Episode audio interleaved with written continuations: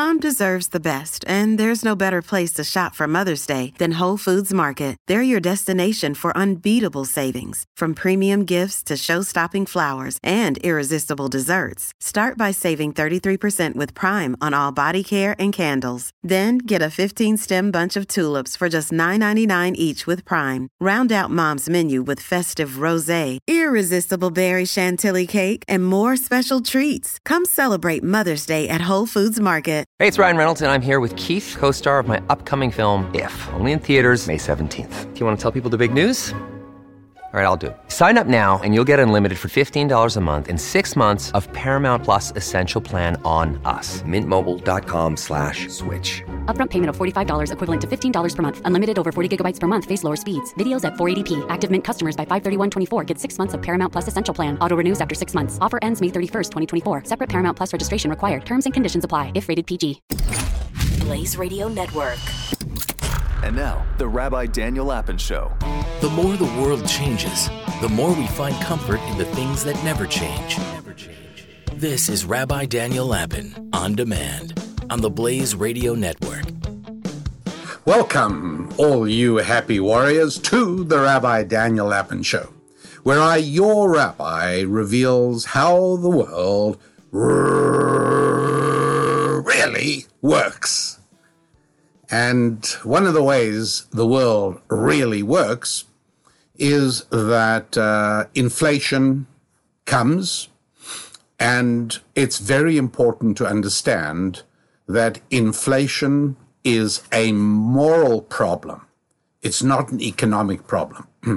now, uh, you will hear, uh, certainly in the United States of America, you will hear politicians insisting that the price increases are because of the Russian President Putin, uh, or it'll be because the money supply got readjusted by the pandemic, or you'll hear it's because of the supply chain problems. And one of the words they like using is transitory, meaning short lived. And so, uh, since it is my job as your rabbi to make it as likely as possible that all my happy warriors, you and you and all of you, succeed as much as you possibly can in areas of friendship, physical fitness, finance, faith, and what did I say? Finance, faith, friendships, physical fitness, and um, um, family. Okay, that's the uh, that's the five. And so I've got to do everything I can to help you. Now, the one having to do with finance is very much uh, affected by inflation. But as you're going to see, so amazingly enough is family. And the reason is because when there is financial stress on a family, uh, it is very difficult in a um, psychosexual way for the for the husband and it is very difficult for the woman in terms of uh, uh, a diminishing of a sense of security.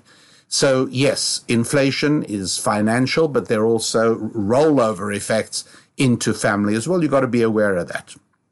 And so, I think the best thing is that we start off getting a feeling for uh, what inflation is. And in order to do that, I have to remind you, although I'm assuming that you have all already studied the 10 hour audio visual training program on our website called the Financial Prosperity Collection. And I'm assuming that you've all read Thou Shalt Prosper, the 10 Commandments for Making Money. And I'm assuming you've all read Business Secrets from the Bible. Well, I guess I'm not really assuming you've done all that, but you should be doing all that because uh, today will be much more valuable if you've got that foundation that comes from the 10 hour uh, training course, the Financial Prosperity Collection online, and the uh, two books, uh, Business Secrets from the Bible and the uh, Ten Commandments for Making Money, Thou Shalt Prosper. But at any rate, um, as it, it's important to understand that, but we can already move on at any rate to understand uh, what's going on here. Because in order to defend yourself effectively, uh, you got to have a pretty good idea of what's actually going on, okay? And so uh, let's first of all clarify that inflation is not like an earthquake. You know, earthquakes come with no warning at all. Sometimes animals reveal um, awareness of an impending earthquake, but for the most part, uh, earthquakes in, in places around the world where earthquakes are prevalent, they come with very little warning notice. Please know, inflation is nothing like that. Inflation is not even like hurricanes. Hurricanes come with only a short warning, a few days. Uh, a hurricane is building offshore because of warm water temperatures and the winds begin. So you got a few days. No, inflation is not like that either. Inflation, we have ample warning, plenty clarity. We know well in advance exactly when inflation is going to strike. And uh, when is that going to happen? Well, in order to fully understand that, um, I think we've got to know what money is. I've just laid out a sequence of how the how I'd like to present these ideas. Um, money is what? Well, if any of you were unfortunate enough to study Econ 101 at your local kindergarten, then um, the professor will have said something like, money is a medium of exchange, blah, blah, blah, blah, blah. Uh, forget about all that. Money is very simply um, produced when one human being serves another human being. It's as simple as that. And money measures how much you served another human being.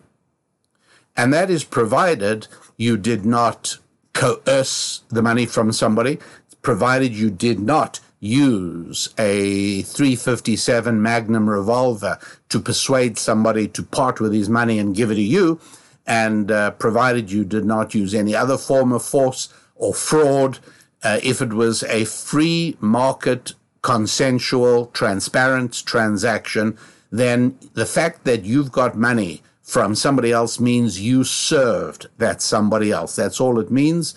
And uh, you've got to understand that that's what money is. In other words, money is fundamentally spiritual, not physical. Uh, it's important to get that. I've covered it extensively in previous shows, and you definitely need to, uh, to, to get clarity on that point and what I mean by that. Now, I'm not speaking about money being religious. I'm not speaking about having anything to do with piety or faith or God. Uh, in an, in as much as I say the word spiritual, meaning that uh, money, there's nothing about money that can be measured in a lab. There's also nothing about money that's absolute. By and large, within reasonable limits, the um, uh, you know the uh, the the weight of the telephone I'm holding in my hand is not going to change from today to tomorrow or the day after that. But the dollar bill I'm holding that may have a totally different value tomorrow. It certainly had a very dramatically different value a year ago. And so, in that sense, it is a, a spiritual commodity. Now, let me uh, go into a thought experiment, if I might, because um, I want to clarify uh, that uh, you know, I'd like to help you cope with inflation, and I think I can but uh, it is important that it takes place inside our heart and our mind and our soul. You've really got to be able to grasp this so as you can deal with it because there's not a sort of magic wand that I can wave uh, or I can give a pill for every single happy warrior to take. No, I'm going to give you the tools so as that each of you, you and you, can work it out and figure out what's best to do for yourself and for your own situation. So, uh, I want to tell you that um, let's look at a place where inflation didn't happen. For about a hundred years of the British Empire. Now, the British Empire started in a, I'd say 1707, which was when the Act of Union took place, England and Scotland. And that was sort of pretty much the start of what we know of as this period of 250 years of the British Empire, ran from 1707 to 1957, which I think can safely be said to be the point of dissolution of the empire per se. about 250 years, as I've covered in an earlier show a little bit of a while back. If any of you are interested, I explained why it is that uh, most societies, most countries, most cultures have a duration of about 250 years, and it's shockingly reliable. I mean, it's it, it, it really is shocking when you see how reliable that figure of 250 years is. It's also particularly disturbing for uh, those of us living in the United States of America uh, which is uh, rapidly approaching its 250th year of existence. Uh, at any rate, let us uh, look at the period of roughly 1800 to 1900, where the price of a pair of shoes versus the price of a bushel of wheat never varied for that whole period. In other words, there was virtually no inflation during that time. How did it come about? Well, it's very simple. Uh, the um, Bank of England had a policy of convertibility between pounds sterling and gold. And so what happened was that uh, the the uh, Bank of England arranged for the printing of money, and at a certain point they noticed that people were bringing in money to the bank and asking for gold. And the reason that happened is that in the marketplace, the marketplace is more sensitive than the most sensitive instrument.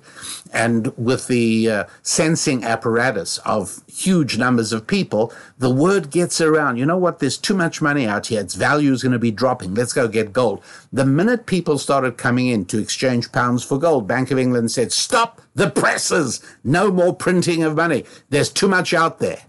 And then uh, a little time would go by and um, people would come in. You know, it's difficult to do business with ounces of gold, literally bullion bars of gold. And so they'd bring those in and take currency back so that they could do business. Bank says, okay, great. Wait a little bit and then we'll print some more money. Why? What's going on? Basically, the challenge, not easy, but the challenge for any honest government is to somehow find a way of measuring the level of economic productivity. In other words, how much are citizens doing for one another? How much are they creating in terms of value by interchanging with one another goods and services and everything else? How does that work? And uh, it's very difficult to do. I mean, and from the year 1800 to 1900, no computers. What's more, the British Empire was Canada and New Zealand and South Africa and I mean all these places. So and they're all using pound sterling, and so all of these places are creating money, and it's all being controlled by London. And London has to be very careful not to print too much money. How do they do it? Because the convertibility of gold made it possible and made it easy to for them to know. And this becomes hugely important because that was pretty much how America was. From about the middle of the 19th century, America was pretty much tied to gold. And what that does is it helps to keep government honest. Well, I'm sure you understand that um, government doesn't like to be held to an honesty standard because it obstructs and, and, I, and I love the way government's always it stops us doing good. It stops us doing all the wonderful things that government does. Please don't for a moment think that government has the capacity to create money. Governments can print money and they can take away money and redistribute it but they can't create money. Money can only be done when free citizens in a transparent and consensual marketplace serve one another. That's the only way it works. And it's an almost religious process, which is why the word customer service is similar to the word we use worship service in synagogue or church, because both of them involve service. And the best thing of all is when you really understand that serving your fellow human beings has an element in it of serving God because our Father in heaven loves it when we serve one another. And it is in no way diminished by the fact that our motives may not be total purity. Right? We may be serving one another in the uh, accounting on a return in the way of form of payment or profit. Yeah, that's true, but it doesn't detract from the fact that we did serve. And, and that's very, very important to understand.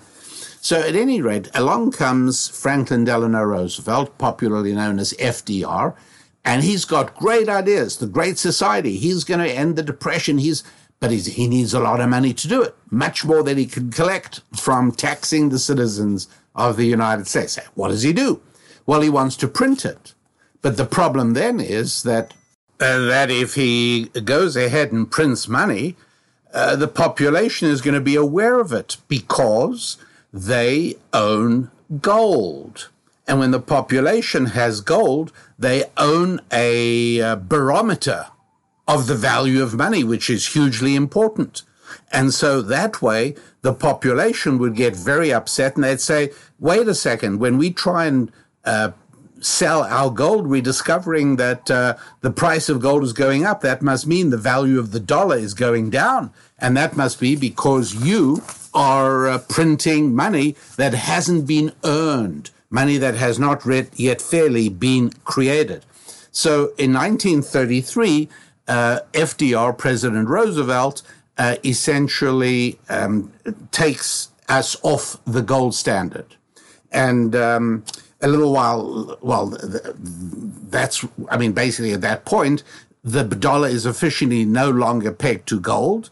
And he also makes it, uh, it, it becomes an issue about people owning gold. And finally, President Nixon in 1971 actually makes it illegal for people to own gold bullion. He basically makes it formal and official that the, the government frowns on gold ownership. And the reason obviously is because that's what enabled the government from FDR and the Great Society all the way on through the 60s to print money with abandon. And then the government could officially give, hey, these are our inflation figures, don't worry, it's it's just low, it's nothing and people had no independent way of measuring what the value of their money really was, other than in watching prices rise for the regular commodities in the cost of living index. So, or the consumer price index, whatever you want to call it.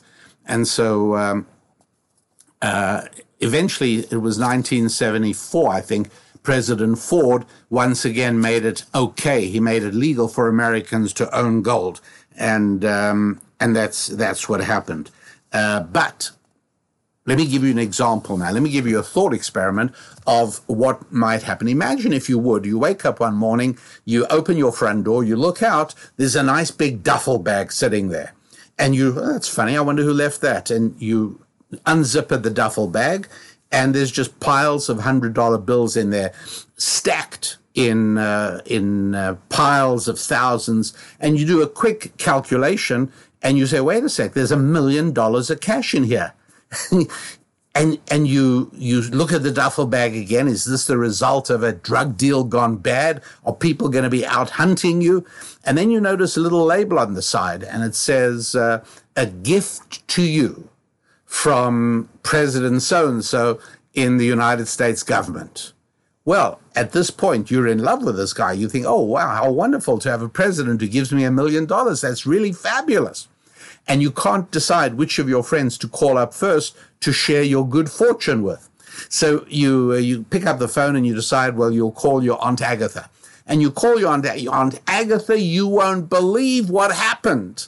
And before you can even talk, she starts babbling away to, and to her favorite nephew. And she says, Before you even tell me what you called me about, I've got to tell you something. I found a million dollars outside my door this morning. Your heart lurches a little bit. That's not what you expected to hear. So uh, you say to her, yeah, that was what I called to tell you about also. And then she's also a little puzzled. You call up her friend before you can start talking. He says, do you know what I found outside my door? And you say, yeah, a million dollars in a duffel bag, right? And pretty soon you discover that everybody in the country woke up this morning to find a million dollars of cash in a duffel bag, a gift from the government. Now, you say to yourself, well, what harm can this do, right? I mean, all it means, we've just injected cash into the economy. It's a stimulus measure, right? It's only a good thing. What's the harm? And the fact that everybody got it, well, you know, there's a part of you that was feeling a little bit selfish anyway. So now you can be happy. You can spend your money because everybody got it as well. Well, you've always wanted a BMW car. And so you go down to the BMW dealership and you realize now you can buy a top of the line Series 7 And uh, with fully loaded, it's going to run you a $100,000, shall we say. And uh, this is not a problem. This is like 10% of, of what you have there. This is not a problem at all. And you go over to the dealer and you notice that there's a line. You've never, I mean, you've visited that dealer before. You've never seen a line before. But guess what? There's actually a line of people. Then you think to yourself, yeah, I probably shouldn't have waited for, uh, for breakfast. I, I should have gone right away. Anyway, now you're like 10th in line and you stand in line. Eventually, you get to the front of the, and you notice a number of people walking away from the line after they reach the desk in the front. You finally reach the desk. You come to the sales manager and you say, "Hi, I'm here for a uh, uh, a Series Seven BMW, fully loaded." And he says, okay, fine. Um, and you say, well, can I have it? He says, well, do you know the price? And you say, yeah, it's about a hundred thousand. That's fine. I'm okay. He says, um, no, it's actually uh, 210,000. You say, what? When did the price go up? He says, this morning. We've got six of them in stock. And when I opened the dealership this morning, there were 75 people waiting. What do you do? How do you decide who gets it? What do you do when people further back in the line say, hey, you know what? I'm willing to pay uh, 120,000 if you give me one of the six of them. Somebody else said 130,000. Well, a- an auction is exactly the right way to solve the problem of who gets it. I mean, why why why should we allow a fight to break out. And in any event, the uh, the the role of a dealer of cars is to make a profit. And so he's not profiteering or exploiting or anything else. He's saying we're going to have an auction. And what we discover is that the value of the car now is about $210,000 because what's happened is that by distributing a million dollars to every citizen, the value of the dollar has been dramatically driven down. That, my friends, is what inflation is. And uh, what has happened to the United States is that um, there has been a lot, not a million dollars, but a lot of money has been delivered. Now, you may think, say to yourself, well, I didn't get that much of it. That's true because you're not privileged and connected. But if you, um, if you want to really be shocked, go and discover how much various companies got handed as part of the stimulus, as part of the recovery, as part of COVID relief.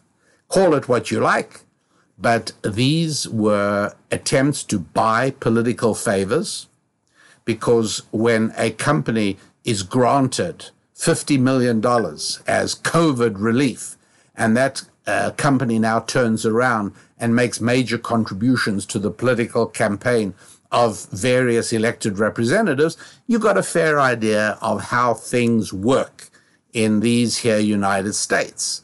And uh, that is exactly, unfortunately, where we went. And so that gives you an idea of what inflation is and how it works. And the, now the question is, well, what do you what do you do about it?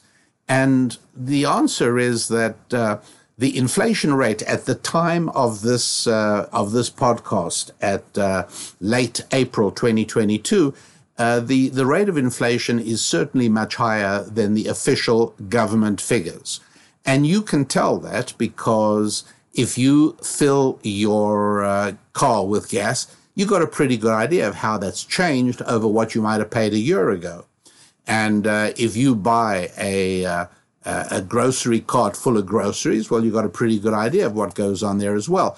You're also aware that the size of various grocery packages has gone down in order to attempt to conceal the shock of the price rise. So, uh, 8% inflation, don't even believe it.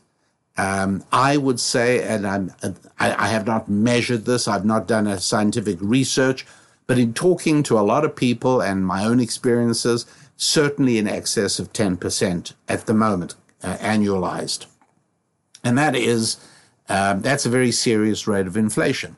So that means that if you've got $100,000 in your savings account, that means that in a year from now, you're only going to have 90,000's worth It may be a lot less than that.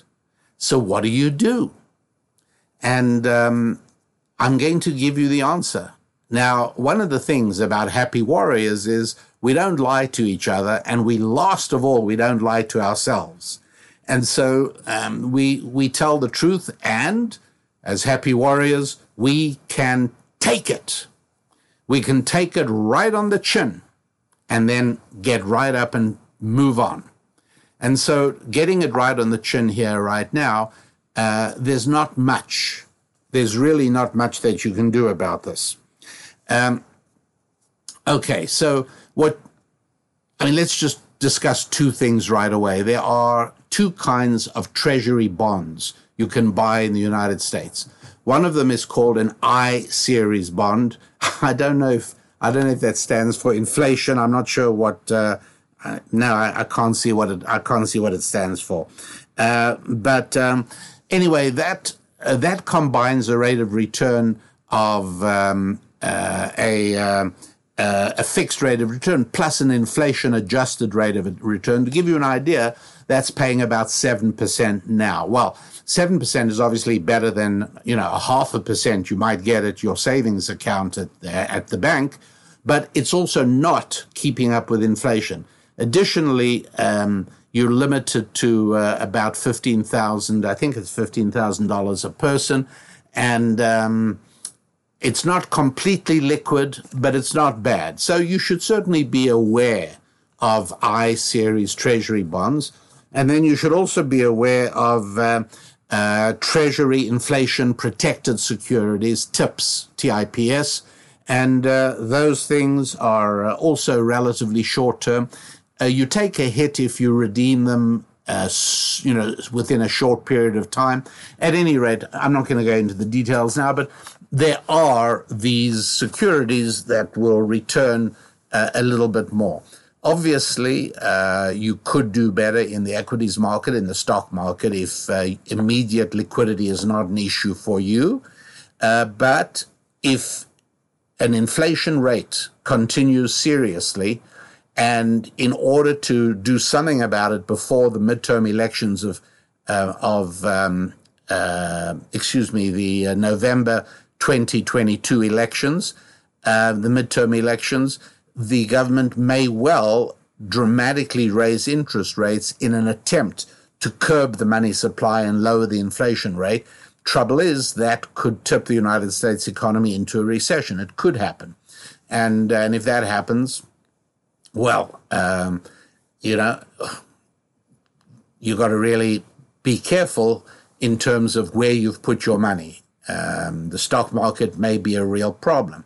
I'm not even sure that there won't conceivably be a bit of a real estate um, readjustment. So, what do you do? How do you protect your money? The answer is only one thing and this is not going to be easy to hear, but you're a happy warrior. So I'm going to tell you, you have to increase your revenue. You've got to make more money. You've got to either make more money doing what you're doing, or you have to change what you're doing, or you have to add to what you're doing. A side hustle. Come up with something that you can develop on the side to build another revenue stream. But I don't think you can stop the erosion of your money. That's the problem. Uh, all you can do is make enough more to make up for it. So if you are able to increase your earnings in the next 12 months by, shall we say, 15% over last year, well, then you're okay. You are beating the rate of inflation. What inflation is doing in eroding what money you have is being made up for by the additional money you're making. Uh, my my dear happy warriors, I wish there was an easier solution. I wish I could tell you some kind of true feel good panacea. Uh, there isn't, and um, uh, as I say, you you know you can you can ease the pain a little bit with certain types of treasury uh, bonds, but in the final analysis, you have to make more money. That's what you've got to do. And um, I've been I've been preaching this for a long time. uh, not only because of inflation, but uh, for other reasons as well that you've heard me talk about in the past. And these are things that uh, you do know about and things that you're uh, you're serious about. And so, uh, how do you make more money? Um, well, number one, I would say um, you've got to look around to see what people need. The next thing you've got to ask yourself is dig deep and see what skills and knowledge do you have? What specialized knowledge do you have? And you'll be amazed to discover that there really are things you know how to do better than other people. And whether it's teaching other people or doing th- whatever it is, you've really got. And by the way, talking to somebody else, brainstorming with somebody is a really good idea for this as well. Uh, and you can do it for one another, uh, where you you do an inventory with a friend. Hey, let's take some time out this weekend. Uh, let's sit down somewhere privately, just ourselves, for two and a half hours, and I will give. I need your help helping me do an inventory to figure out how I can develop more revenue, and likewise, I'll do the same. We'll go through this together. That's very, very worthwhile. Also, it's worth bearing in mind that um, this may be a good time to create a partnership. This may be a time to team up with somebody else and um, and the way you know just let people know what you have in mind and you may well make a new friend you may find somebody who has exactly the complementary skill that you don't have you know let's say uh, you you've always turned out to be a really good party planner or you know you you're just good at organizing but you're not good at running a business and so you and whatever is whatever your widget is you're not good at running the business, or the other way around. You're great at at financial statements and uh, profit and loss, but you just don't. You can't think of anything to do. Find somebody who has the matching skill. That's what you need, right? An inside guy and an outside guy, an inside person, outside person. Uh, you need somebody who can create the widget in the workshop, and you need somebody who can um, administer it and uh, and uh, make sure the, the, the money and the pricing and everything the business side of things. So um, so figure out what people need. Partner with somebody else to talk with somebody else. Start off trying to use skills, knowledge, and experience you already have, because you may just not have the time uh, and the extra energy now to go and find new skills or acquire new credentials. If that does work for you, then take that avenue. I'm not I'm not ruling it out. But all I'm saying is address seriously the issue now of increasing your revenue stream. Now, uh, I'd like to go on for just a little bit more. Have we got uh, time to go on just a little bit more? Maybe we do. Okay. So, um, what I would like us to be able to to look into is the um, the the question of drive. You see, here's the problem.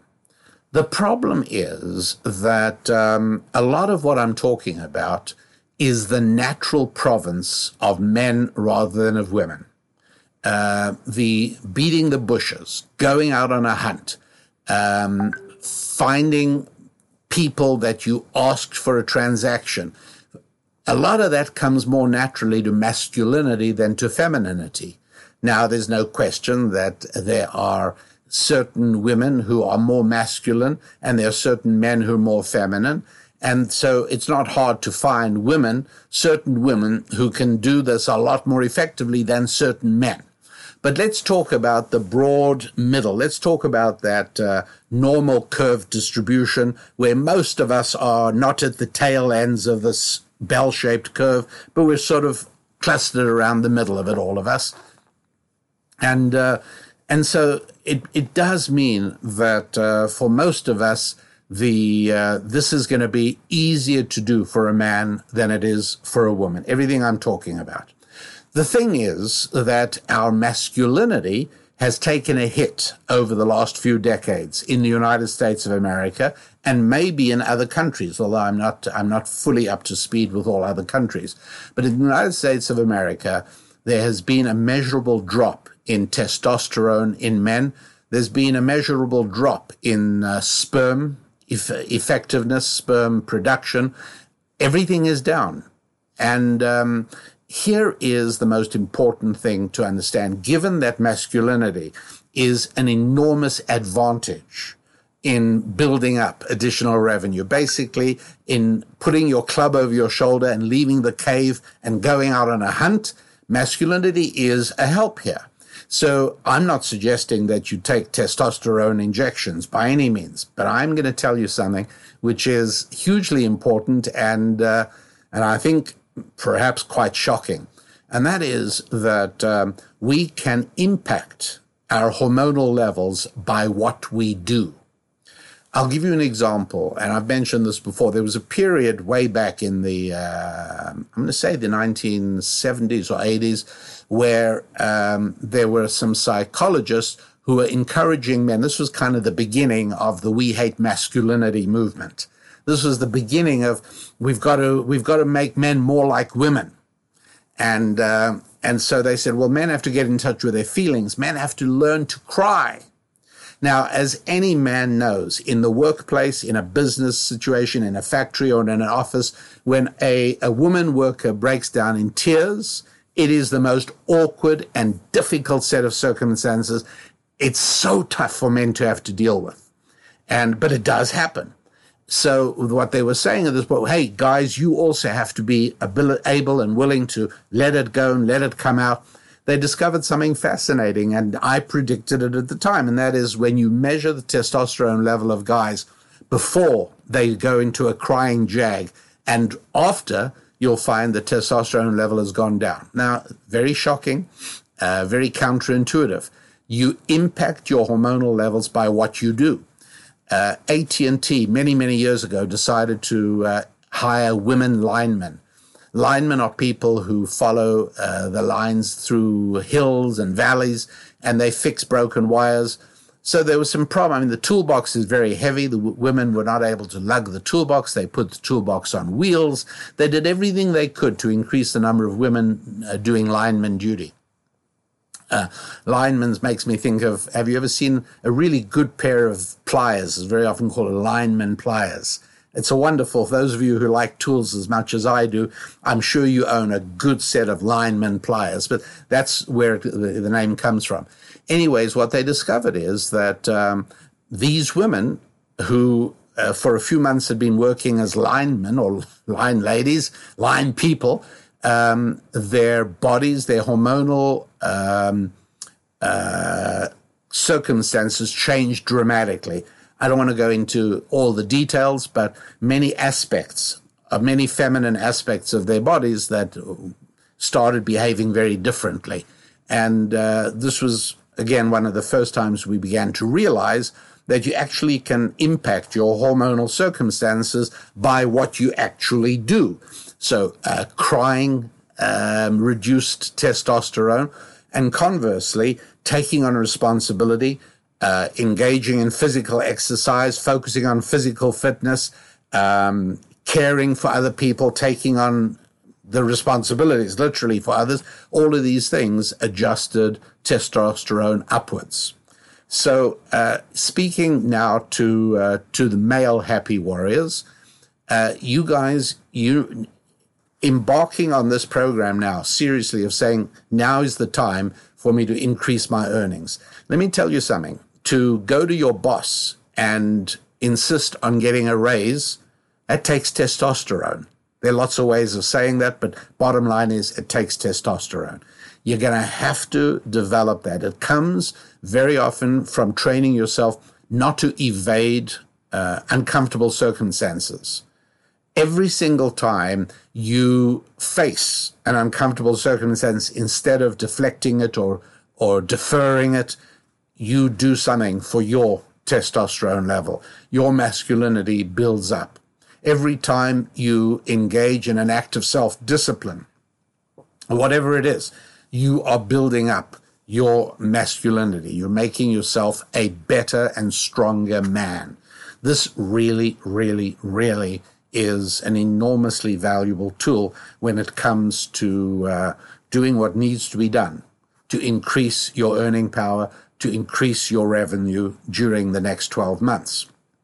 And as, as we've said, Uh, I don't think there's any doubt that that is a necessary thing for all of us to be doing.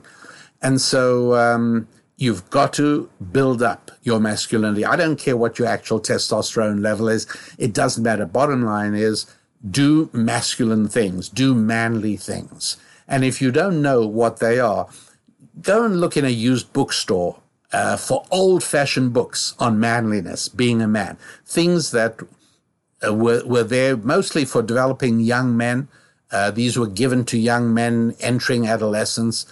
Just take a look at them and you'll get some ideas of the actual actions, the things you can do in order to build up the masculinity. Now, um, you're a woman, okay? Let's talk about whether you are, if you are a married woman.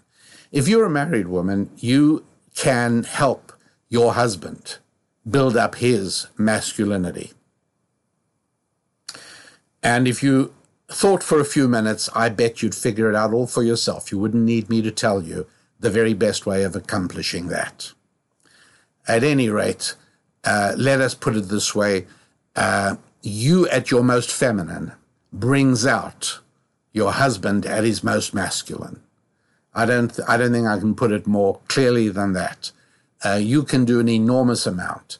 Your man's masculinity really can be impacted dramatically by you, hugely.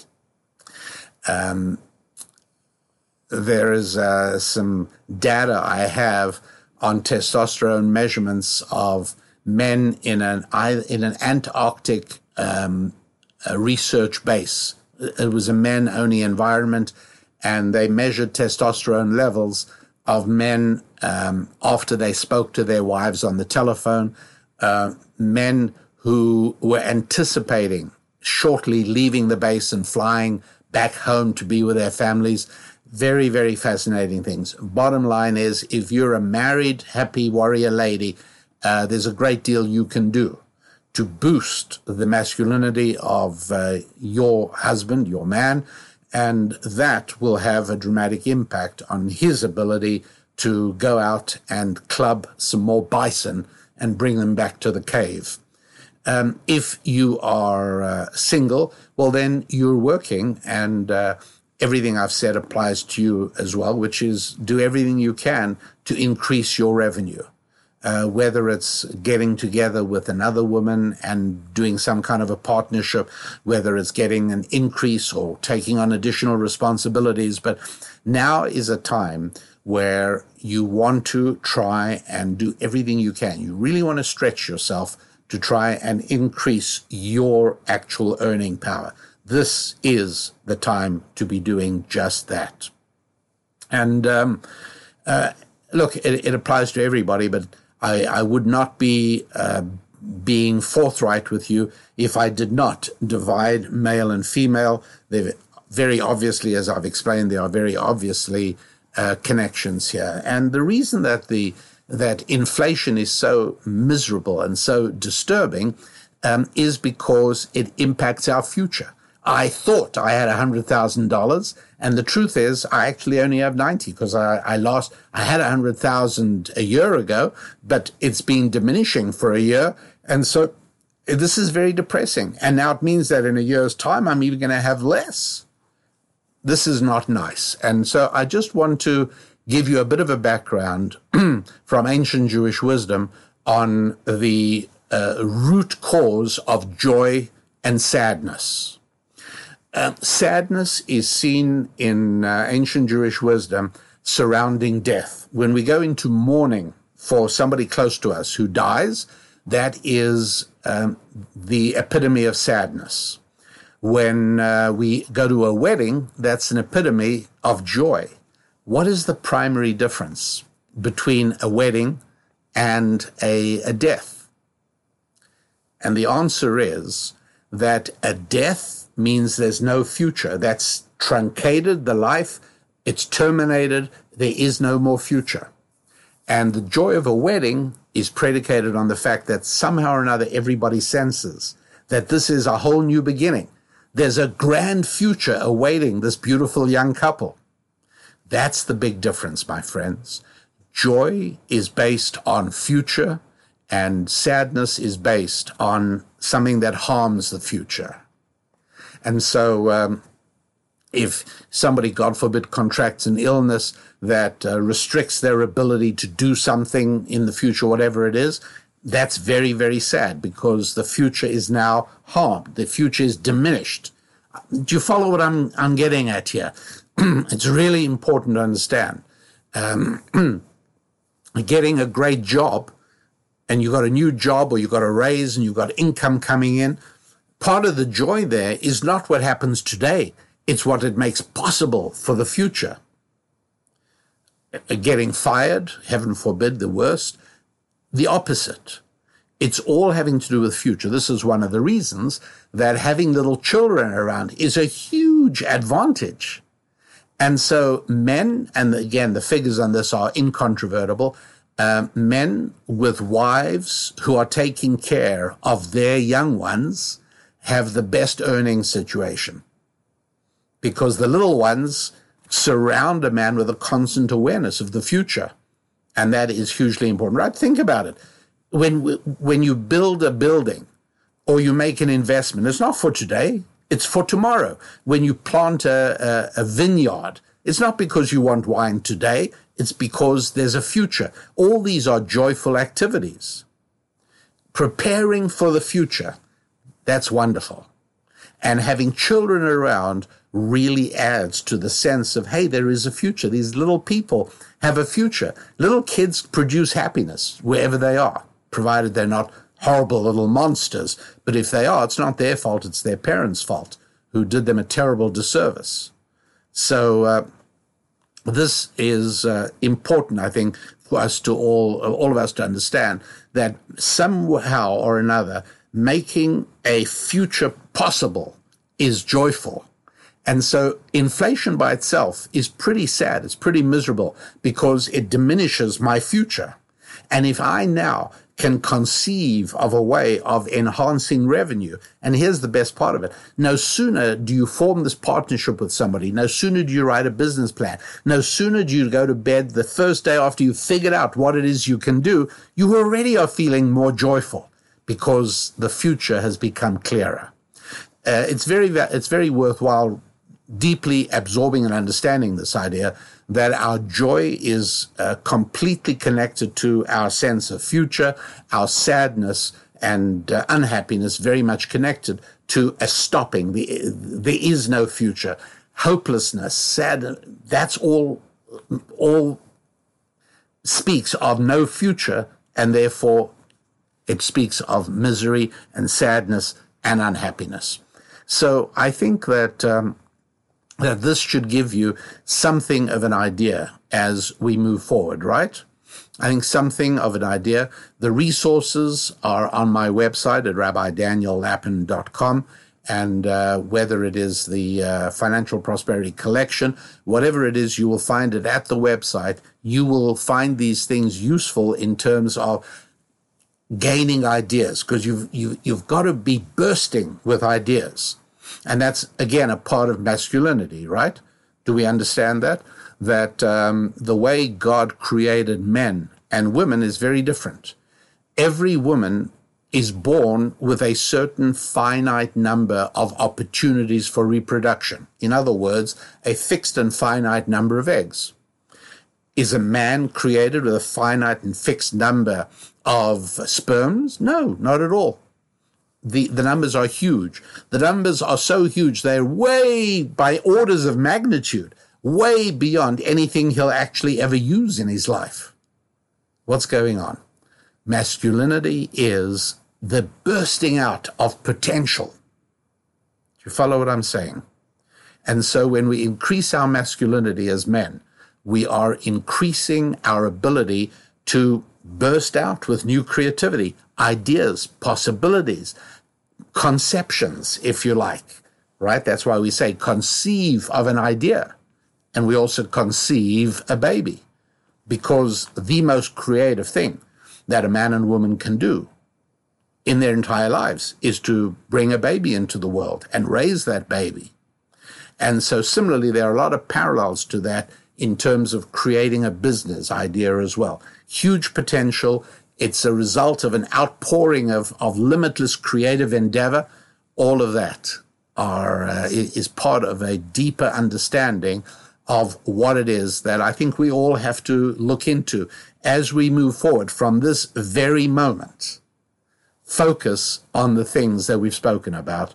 And that way, your five F's all move forward. And I think you'll see now why I said family and finance are so closely linked in this particular area that I'm discussing um, in today's show. But uh, until next week, I am your rabbi. Don't forget, for every single happy warrior. And I wish you a week of growth and success and moving upward in your five F's your family, your faith, your finances, your friendships, and your fitness. That's where we have to go. Until next week, I'm Rabbi Daniel Lapin. God bless.